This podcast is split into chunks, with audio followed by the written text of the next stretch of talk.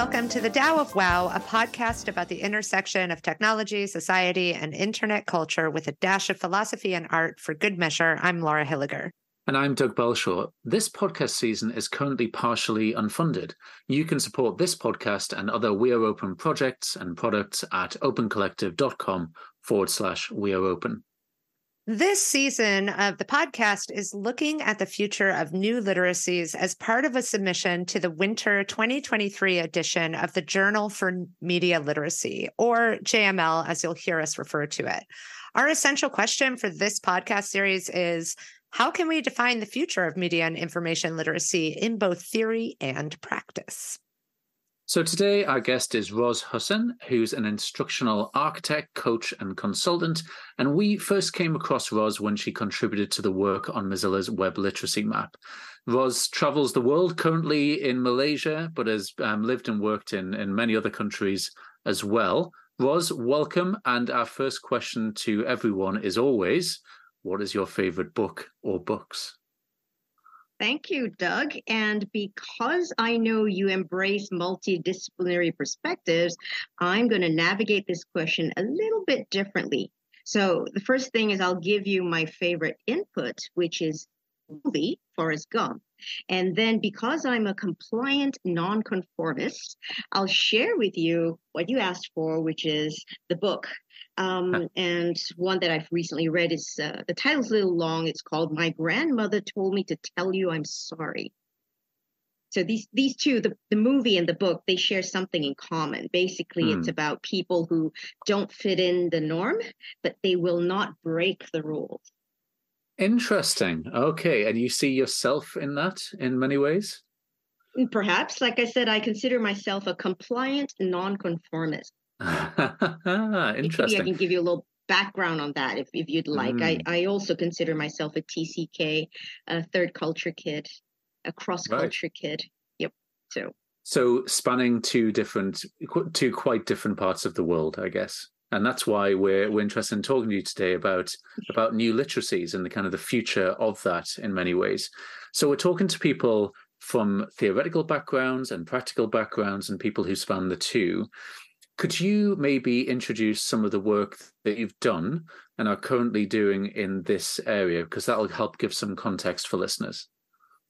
Well, it stems back to the fact that if a person is um, intersectional in their very being, you know, the culture that they grew up in is from multiple uh, perspectives, uh, is from different different areas geographically and also different parts of the social economic society or, or, or whatever criteria that you consider people to come from. Um, i think i definitely i fall into the category of being from everywhere and nowhere um, so the background of work that I've done is also quite intersectional. I am an architect by profession, the kind that builds buildings, you know, bricks and steel and glass and all of that. But um, I did go back to school twice and uh, my second profession is as an instructional designer so i build people um, and and the context of that if uh, i were to say parallel between the building of physical entities versus the building of humans. Um, it requires a different kind of skill set. Uh, so that that would be that would be the context uh, and and i'll wait for you to ask me more questions before i go more deeply into that. I know that you've got a lot of examples that you want to give um, in the in the little introductory chat we had before recording. I know that um, there were some fascinating examples that you wanted to have a chance to talk about. Um, but Laura's got the next question. So, Do you want to go through that, Laura? Um, so Roz, you were just talking about intersectionality, and we're actually using a series of lenses to sort of help us explore this key question around the future of media and information literacy. And the lenses that we've chosen are race, gender, AI, and geography. Um, and I was wondering if you could talk to us a little bit about how those four lenses sort of intersect for you and what you think that they mean um, in terms of like the future of literacies. So when I think about intersectionality of geography um, and different demographics of people, um, perhaps it'd be easier if I share with you some of the work that I've done maybe the beginning would be way back about 10 15 years ago was probably the first time that i was introduced to the concept of um, technology being a solution for people who don't have access. And it's ironic because the very people who don't have access to education or to modern um, facilities like the Native Americans. I was working in the Indigenous Roots program for about eight years, uh, way back in uh, 2010, 2011 onwards.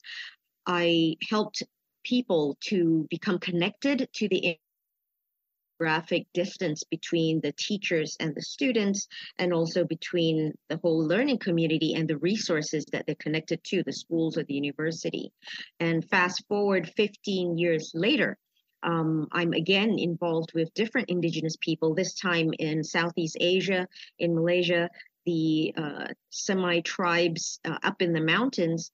And during COVID, the only way able to survive was to learn about how to use mobile learning tools uh, in order to produce documents um, that they needed to fight for their land rights. They've been able to learn how to communicate because of the wonderful tools that are available to them.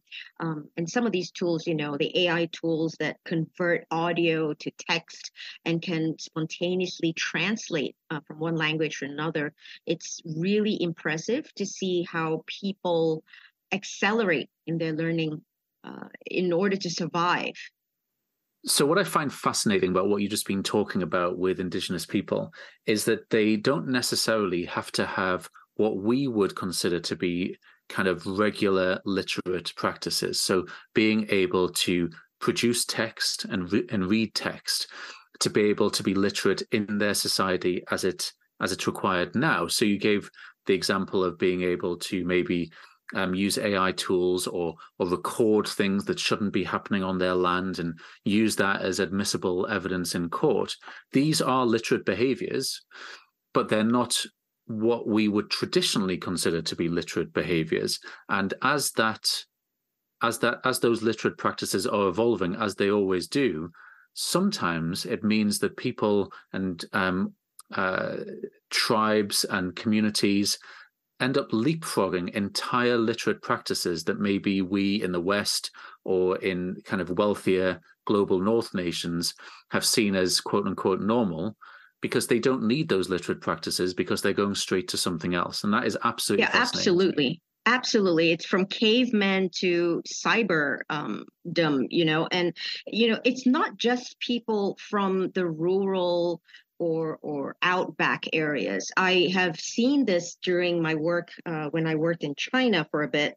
Um, I find fascinating and amusing. I was walking from the train station to the office, and my colleague who was walking right next to me uh, very nonchalantly said, "Hey, by the way, do you like bubble tea?"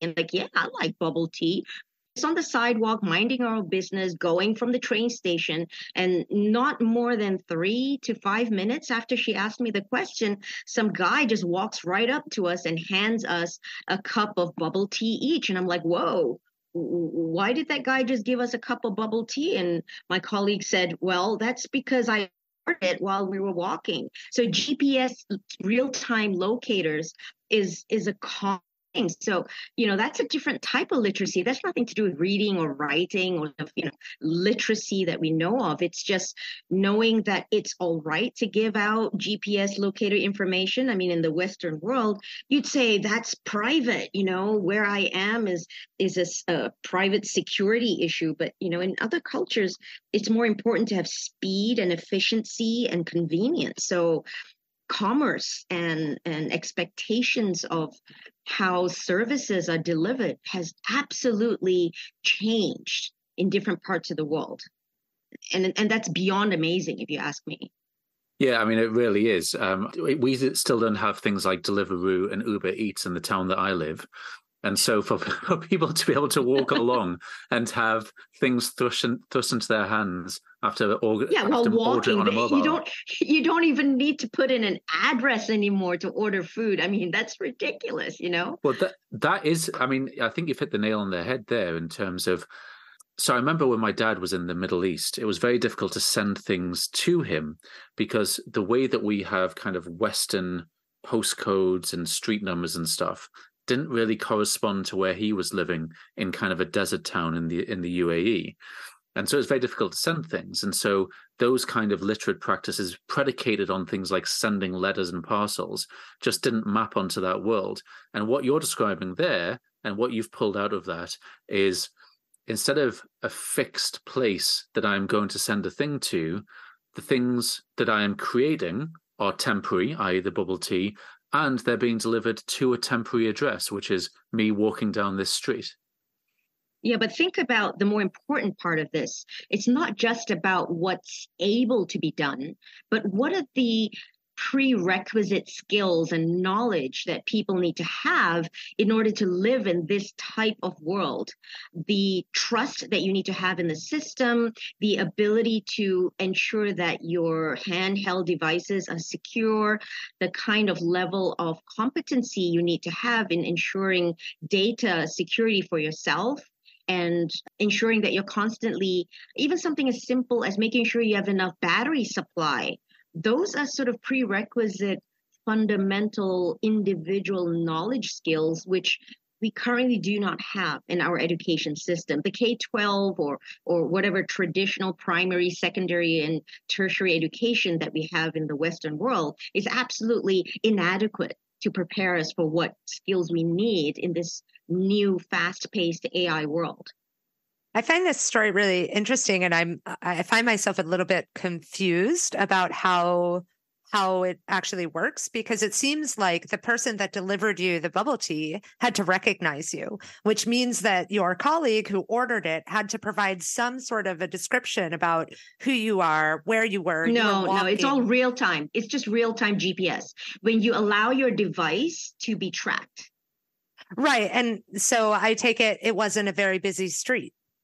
Oh, it was absolutely busy downtown Shanghai. We're talking right. about hundreds of people on the sidewalk. Exactly. The so so hundreds of people on the sidewalk that have a the same GPS. I don't know. They seem to have a way where if your your phone is right next to uh, the other phone. I mean, I I hmm. use a um, you know you called you know every country has their own sort of um, transportation and, and i'm currently in malaysia and there's this thing here it's called grab. I guess it's like a uber. And you know i see the cars that are coming you know around the neighborhood and and i can tell which car is is is showing up to pick me up. I mean yeah there's a little description on it but you know you see the dot on the screen moving and they see the dot of you moving um, and they know if you're not where the, the machine says you are you know and, and you can get scolded by the driver if you're not standing where you say you are but I think I think you're absolutely right in kind of talking about you know there's the technology and then there's the literate practices around the technology, and the technology can be writing on a page. The technology can be what you've just described in terms of mobile technology. The technology, to kind of tee up another example, which I know that you wanted to talk about, can be real time translation between two people who don't speak the same oh, language. Yeah. yeah, this one is a personal experience with for me. I was in um, a different part of China and I thought I was minding my own business doing my evening exercise. I, am a martial arts practitioner, and usually I love um, enjoying a sunset and sort of doing my meditative Tai Chi sort of semi dark and i was just standing there doing my exercise and suddenly a policeman runs up to me and he reaches for his pocket and i thought my god what did i do wrong? He was yelling at me and i have no idea what he was saying. Uh, my chinese is as good as my russian which i don't speak either of them.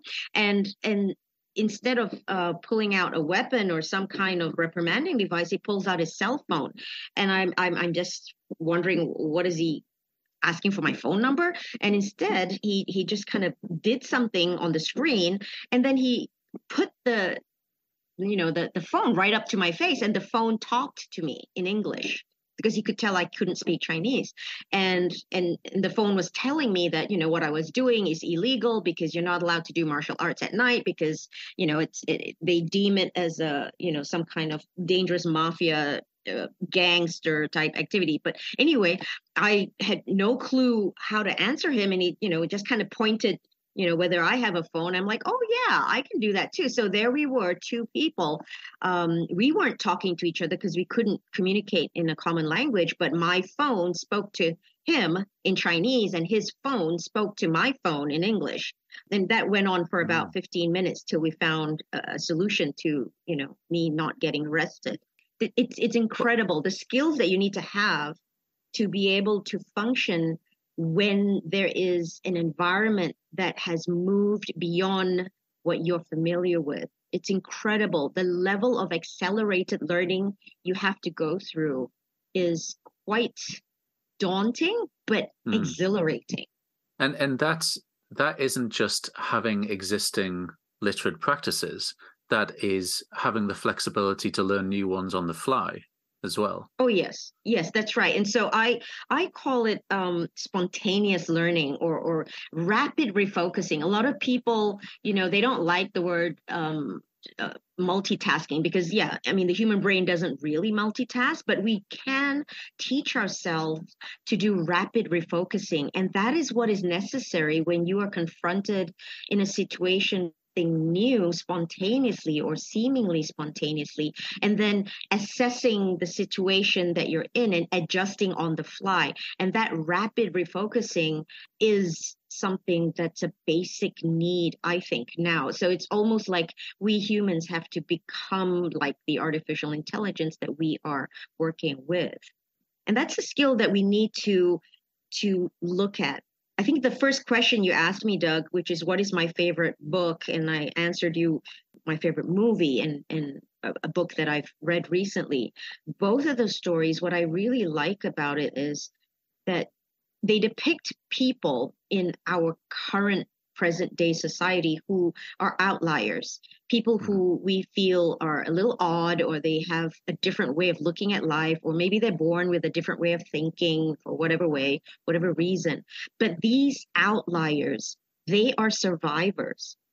They have always been the outliers. The world is not their oyster. And so they have had to create coping mechanisms that allow them to function in their own world, their own culture, their own standard operating procedure. But at the same time, even though they don't fit into the world that is around them, they survive. Uh, so that's why I said by being a, a non-conformist but a compliant one. And that is actually an important skill to be able to not have to change the world, but to adapt to it and allow both worlds to exist simultaneously. I think that's the skill that we need to have uh, in facing the new literacies out there that are needed. Yeah, there's this there's this really interesting tension here around what you know what the literature and academia is showing us um, around you know how people are using technology or what technology is doing to society in terms of you know that our ability to focus and our attention and I, I was just thinking a little bit about about how we use technology to distract ourselves and i think that that the this rapid refocusing as a as a skill that can come off the back of of distraction or come off the back of mm-hmm. the our attention being in some way funneled a different way is a is a really interesting way to sort of think about the the positive the positive acts, aspects of our own attention spans and our own uh, distractions. So absolutely. Yeah. I mean, I think at the moment there's so much hype, negative hype about children not having an attention span focus. I think we need to pause and not judge that because there are kids and adults who who all these years, you know, we say, oh, they've got ADHD, or oh, they've got Asperger's, oh, they've got some kind of whatever on the spectrum and they're not able to focus. But guess what? These people, they have survived and many of them thrive and they have no problem being in the normal world. It's us normal people, or, or you, you normal people, or other people who are normal, claim to be normal, who seemingly have a problem with the type of people who can survive and can cope in an ever changing world. And so maybe we need to take a step back and stop judging that and learning to to value different perspectives and to understand that different people come with their own sets of skills and, and values. And I think maybe maybe we could learn from um, the outliers of the world, you know, because the skills that they've had all these years are suddenly now very valuable. And, and I think the, the norm or the average person has never bothered to go that way because because they're the majority. And why bother changing the majority, right, in the past? But now that mm. we can see some minorities, some nonconformists, some outliers, they are not fazed by these changes in the world. I mean, look at COVID. Everybody was sort of screaming murder when when they had to adapt to working from home. But look at those people who've been working from home ever since the beginning of the internet. I mean, Doug, you and I, Laura, we were some of the pioneers back in the day, the bleeding edge, and we didn't have much of a problem um, dealing with working from home because we we already had our bleeding edge back then well, apart apart apart from the biscuit tin, that was the main problem for me when I started working from home. but I, I, wanted to kind of just go back quickly to what you were talking about in terms of ADHD and, and, and that kind of thing. So, notwithstanding, there are very real things that happen in people's brains which make us different from one another.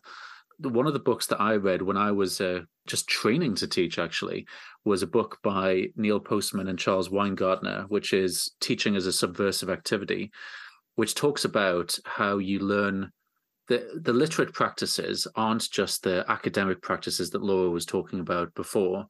They're the kind of lived practices, like you learn to do school, you learn how to operate mm-hmm. in that kind hidden of environment. curriculum. Yeah, in the, the hidden same curriculum way behind it all. Yeah, in the same way that you've talked kind of about being in different countries and what uh, different normal behaviors are in those countries, different literate practices, what's entirely a regular thing to do, like walk down the street and order some bubble tea to come and be um, kind of dropped to you as you're walking along. So, what I just wanted to pull out of that part of the conversation was that we identify literate practices and then we almost freeze them and solidify them for the purposes of formal education. And then we wrap additional practices around those. And then we talk about the whole thing as being education. And sometimes it's a bit of a straitjacket and it's a little bit too solidified to actually help young people and older people for that matter, universities, lifelong learning, to operate effectively in a very fast changing world. I absolutely agree. And, you know, some of the more recent things that I've learned have come from the most unimaginable sources. And, and you don't have to go to a foreign country to see how different cultures can, can teach you new things. I've interacted a lot with foreign workers uh, in different countries. So you've got sort of people from Myanmar and Bangladesh working in Malaysia, or you've got people from Mexico working in the US, or you've got people from Australia working in Malaysia. You know, where people are cross country working, especially now post COVID, everybody is work from home or, or uh, you know, working uh, not in the same country and just working online. So the example that I'd like to give is the migrant workers that I've met, and not just in one country, in almost any country that I've met migrant workers, and they're not able to speak the local language, they spontaneously just jury rig whatever mobile phone devices using the auto translate tool. And and you know the auto translation tool exists in more than just the, the cell phone, WhatsApp and, and texting or Facebook.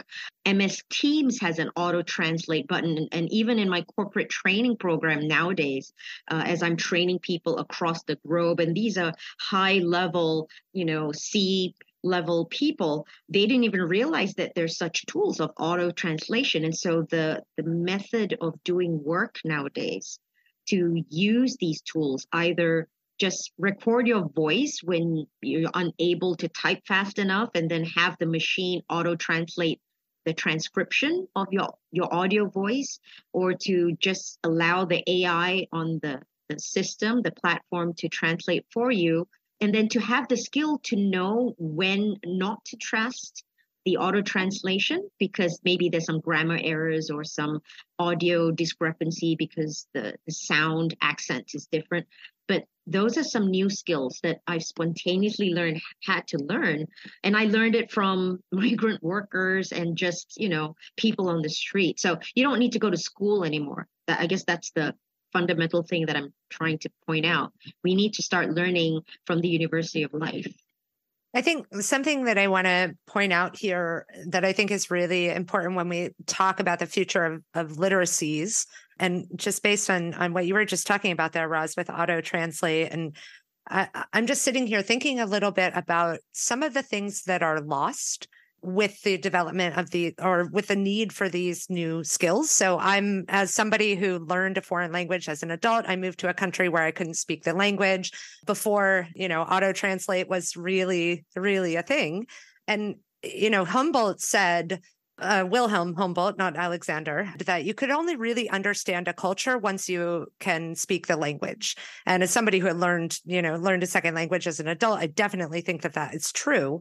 And I, I, think that there's something here around the, you know, the loss of um, a, a depth of understanding. And I wonder how that kind of plays into the to the fact that we do want people to develop these new skills we do want to encourage people to live in the world in a way that you know is is more accessible that helps them to have more ex- learning experiences in an easier easier way but how do we actually keep some of the cognitive gymnastics that happen when you actually struggle to understand things or when you struggle to read things because i think there's like a critical critical thinking piece that can you know sometimes get lost when you just use google lens to translate the menu instead of thinking about how the language looks or feels or what it might mean so, Laura, I invite you to pause for a second. And this is why when I do coaching to my students, I remind them that the word literacy, unfortunately, in the modern world, we forget the original meaning of literacy. There's more to literacy than just linguistics. Linguistics is not literacy. It's just one example. There's there's you know body language there's nuances and the online ai world has its own language literacy too. For example and and, and you know I'm, I'm usually very passionate talking about this because you know that's what my whole thesis was about which you know i remember when i defended it people laughed at me but now it's not a laughing matter anymore. Think about like when you send an email there's an expectation of an email to be responded maybe a day later maybe two days later. But if you send a text message the expectation is maybe within an hour sometimes within five minutes. So just this small example that's literacy. The knowledge of rules and protocols when two parties or three parties communicate that's literacy as well. So it's not just language in the traditional sense. So you may lose quote unquote lose the traditional or conventional comprehension of communication. But if you if you open your mind to the possibilities that there are other types of literacies that the normal old fashioned people like you and me who are born in the olden days, we have not begun to learn the new literacies. But if you talk to some of the, the younger generation or even the older people who've embraced the new technologies, like those people who went from cavemen uh, all the way to cyber world, uh, who jumped a few generations of technology, to them it's like no big deal because they know what that literacy is. It's those of us who are still holding on to the old definition of literacy. We we feel that we've lost something. But I think if we dare to open our eyes to the possibility of new ways of communicating that are not yet apparent to us that that would be wonderful. I mean just think of our great grandparents time when they didn't even have phones. Uh, to them picking up a phone to talk to somebody that wasn't personal at all. But to us that's normal because we know that we can have an audio podcast and not see the face and it's still a human talking. So in the same way that, you and i we're is, not used to the new one you know the new literacy. I think that's a great point was so um you know antonio gramsci said that the old is dying and the new cannot be born. And a lot of what you've described in terms of literacy practices are to some extent generation based, based on kind of age. But then literate practices aren't bound by kind of what chronological age you are, but rather when you adopt different practices and, and things. Mm-hmm. Um, so, for example, I was talking to a neighbor the other day, and they they used the phrase "party line," which I've only ever heard Americans talk about. You know, like in terms of being on the same line as a neighbor and having to get off the uh-huh. line, and potentially your neighbor being able to listen into your, yep. your phone calls. Yep. Yep. I, remember, I, I grew up with that. Yeah, I can remember the next stage of that, which was sitting on the stairs, talking on the phone, trying to keep my voice down so that people didn't hear me talking to a girl or my, you know, friend or whatever. Whereas now, of course, you know, you have your individual phone calls. We no longer have a landline because there's no particular need for one, etc. But I also wanted to kind of chart the development of things like read receipts. So you talked about um, emails there you still can. It used to be something that happened, you know, uh, you could request a read receipt and then you had the option of whether to send that read receipt or not. Same with text right. messages back in the day. But now, one of the literate behaviors I wanted to get to was, you know, my daughter is 12 and she is already quite kind of subtle in terms of that double tick read receipt kind of thing on mm-hmm. WhatsApp and Signal and whatever, mm-hmm. and how to kind of play the game of whether they've seen something before someone sees something else and and all this kind of stuff and these are and there's also practices. apps that do you know that there's now apps that can simulate those or to hold it off so that you can actually read your messages and not let your um, the other person know whether you've read it or not uh, mm. So there, there are apps now that can counter the tools in the original app. So, so it just goes to show there's a different level of literacy going on there to the point that people are inventing apps to counter what those devices are doing. Uh, that does not surprise me at all, and the the the privacy element, which has been kind of running throughout this conversation, about to what extent do you give up some notion of people knowing more about you than you would usually be comfortable with, in order so that you can get some kind of benefit to you. So that might be bubble, bubble tea, but it might also be to quell the anxiety that you've got because your kid or your aged relative or a friend or a partner has gone somewhere and you want to make sure they're okay. Like, to what extent do we kind of trade these things, and to what extent is that part of literacy that that knowledge about what constitutes public, private, and kind of data that you're giving up to corporate people or the government as well. It, it's well, really let me let me give you a real example that's even more scary than the the question that you've posed. What you're posing is just privacy. Maybe maybe there's an embarrassment as an as the worst case scenario there. But let me just tweak that example a little further into sort of a doomsday terrible scenario if we don't learn to embrace these new literacies if we continue to say that's not for me i prefer where I currently am, we stand to put ourselves at serious risk. And so here's an example. I noticed my my mom and my stepdad, you know, they they go to the clinic uh, as a as a senior citizen. You have to go like every six months, every three months, get your checkup, whatever. And here in Malaysia, everything is digitized. You no longer use anything in the written form. Ever since COVID, everything is paperless. So everything has a QR code. You go in, and even just to get a number to wait in line to see the doctor, you have to open your app on the phone and scan the QR code at the, the, the doctor's place. And then your phone, which can no longer be shared with another person. Each individual person must have their own phone, otherwise, they cannot get the services from the uh, facility. And then, even if there's a printout, like the actual label from the pharmacy, so that you know that the medication that you're picking up at the pharmacy, it's got a QR code on it. And because everything is codified with QR codes, here comes the scary part. If the person receiving this medication with the QR code printed on it. After you're done with the medication, then what happens? You you throw away that plastic piece or that paper envelope. But another person can pick it up and if they have the right app, they now have access to your name, your social security number, your passport number, your birth date, all that private data. And that's why, like right now, I know in Malaysia, they're putting up a new law. I think it's being tabled in parliament at the moment to heighten data security because that's what's happening. People are not realizing that, you know, just by simply going through someone's trash bin, lots of people are getting scammed uh, in the banks because because your private data is right there on every label. That's incredible. Yeah, and it just goes to show how the ultra technocratic solutions that often companies like to sell to governments really mm-hmm. do require that last mile training for people.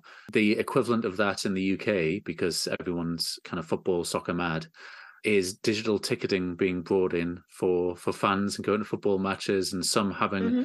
not even smartphones and like not being able to get into the ground and this causing them huge amounts of, of pain and things we're going to have to wrap up so there's just a kind of a, a wrap up question we wanted to ask just in case we we haven't covered everything that we'd prepared so that is the kind of key essential question for this podcast series which is about how we see the future of media and information literacies in theory and practice. Is there anything else that you wanted to say, Roz, before we finish up?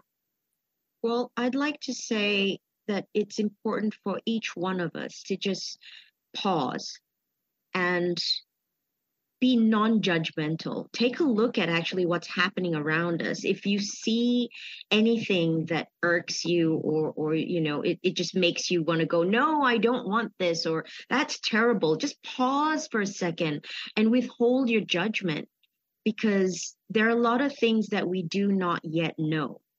And it's very dangerous to just pass judgment on what we do not yet know because sometimes those things that we're not familiar with or that other people seem to do that we're not familiar with well maybe there's a solution in there that we need to start learning how to do no matter how unsavory it may seem or unintuitive it may seem. Just pause and, and don't judge be more accepting of the other you know because you'll you'll never know that somebody else's way of doing something will be the way of the future that's great. That's a great lesson to to finish on, and it comes from all of your experience in different cultures and different sectors and, and things. So, Roz, thank you very much for contributing to season eight of this podcast, which is for the Journal for Media Literacy's Winter 2023 special edition. If people want to find out more about you and your work or follow you anywhere on, on social media, where should they go? They can look for me in LinkedIn, Facebook, Twitter, Instagram, I live online. Excellent. Well, thank you again and cheers for now.